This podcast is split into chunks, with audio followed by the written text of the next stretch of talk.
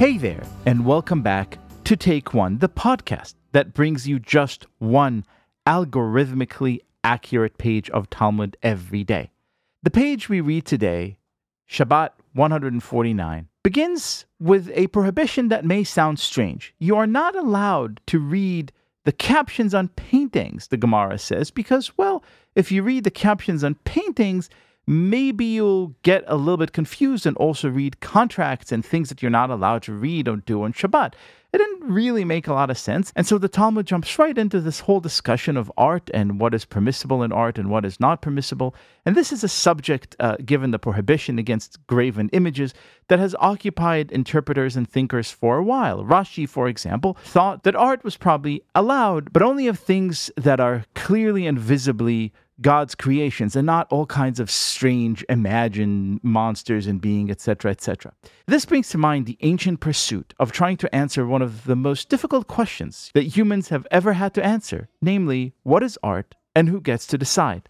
And I have the pleasure of speaking today to Ben Kovalis, the co-founder of Art AI, one of the most intriguing companies out there today, completely revolutionizing the art market. Ben, first of all, welcome to the show. Thank you so much. It's a pleasure to be here. Now, tell me, what is Art AI? What is that you guys do? Uh, at Art AI, we managed to find a way, and I have to be extremely careful with the way I answer the questions now because I just heard everything you said about who gets and who doesn't get to decide what is art and who can create art. So, what we did is we managed to find a way to use an artificial intelligence, a neural network, to generate, to create never seen before art. So, in other words, this is original one-off pieces that are created not by you know tortured artists painting in their garrets and in Parisian apartments, but by machines. Correct. The only uh, tortured individuals that uh, took part in this process were the actual uh, people that wrote the code, that wrote the neural network. Uh, it could it could be a torture as well. Starving but that programmers. Is correct. These are one of the piece united pieces of art. That means that the neural network can create countless original, never seen before pieces of art that people are hanging on their walls and they are showcasing them and they are speaking about them exactly the way they're speaking about art, original art that they are getting from tortured artists. The only difference is that that art was created by a computer. No, so tell us without getting too wonky, because m- myself and I suspect some of our listeners aren't that well versed in in the art of computer science. But tell us h- how does that work? How do you how do you make the computer create art? And I've seen some of the stuff. It is fabulous and and honestly kind of impossible to tell that, that this is something that a machine made. This is not pixelated art. This looks like it could hang in every great gallery in Europe. Tell us a little bit about how it actually works. So the computer learns in a similar way to how a human will learn how to create art. It goes over huge amounts of data that contains tens of thousands of artworks from human history different eras, different artists, different styles. It goes over everything and it learns. By this learning process, it kind of builds for itself a taste. It builds for itself a new style, a new genre that it then uses to create new art completely from scratch. The training process could get a bit complicated. It is not actually one AI that is doing the creation of this art. These are two different AIs, two different artificial intelligence that are working together. One of them goes over tens of thousands of creations, human creations from history.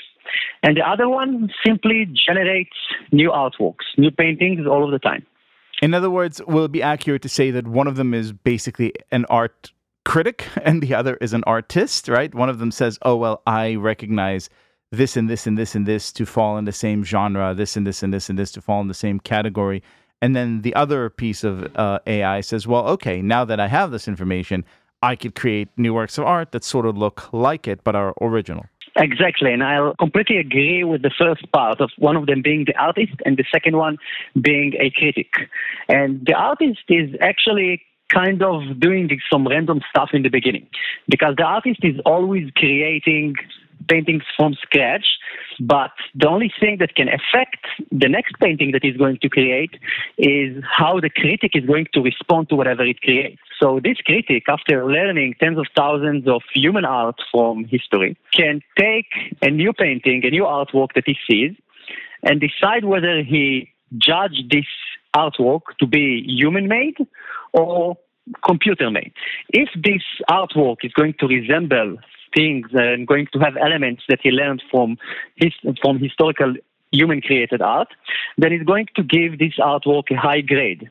If he's going to think that this art was created by something which was non-human, he's going to give it a low grade.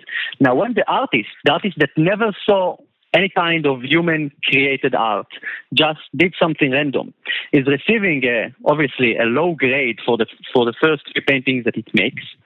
It learns, it changes. The neural network actually shifts. Things are moving there. So the next creation that it's generating is going to resemble something that will receive a higher grade. And this process, and we mentioned that uh, programmers can be tortured souls as well. This process can take months. This learning curve can take a lot of time, but after a few months of training, you can get into a status, you can get into uh, an actual artwork that was computer generated that manages to fool the critic, the other AI that learned all of the tens of thousands of human creation pieces, now think that a computer made something that kind of resemble human art. But when that happens, things are continuing to change. That means that the critic is now getting kind of a slap on the hand because it gave a high grade to an artwork that was created by a computer. So now the critic is changing. Now the neural network of the critic is changing and shifts in order for it to be better in recognizing an artwork that was created by a computer because it was fooled once, doesn't want to get fooled again. And this process, while the artist make the critic become a better critic and the critic makes the artist become a better artist helps us create a completely new type of artist. An artist that can fool everyone can fool the critic and can fool other humans that are inspecting this art into thinking this was human made art because it contains all the elements and it is fascinating and it is extremely engaging and also a bit weird. But it is not human created art it is not composed of anything that humans ever created. It is not a copy and paste of different pieces of different artworks. It was something that was generated, that was created out of nothing, brand new. I think that if the rabbis of the Talmud were around to behold this marvel, they would be so delighted knowing that these conversations about how does art work, what comprises art, uh, what are we allowed to look at, how should we approach visual representations of Hashem's creations, they would be so delighted to know that these conversations went on not only between learned human beings, but also between learned machines. Ben Kovalis, this is so fascinating. Thank you so much for being our guest today. Thank you so much for having me. And if you want to have a look on how actual artworks that were made by artificial intelligence look like, you can visit our website at www.artaigallery.com. Thank you so much. This has been Take One, a production of Tablet Magazine. If you enjoy this show, please go and rate and review us on iTunes or on whatever platform you use to listen to podcasts. Each week, we'll be releasing new episodes Monday through Friday, covering the entire weekly portion of Daf Yomi. I'm your host, Liel Leibovitz. Our producer is Josh Cross, and our editor is Paul Ruest. For more information, go to tabletmag.com slash take one or email us at take one at tabletmag.com. I hope we've made your day a little bit more Talmudic, and we'll see you again soon.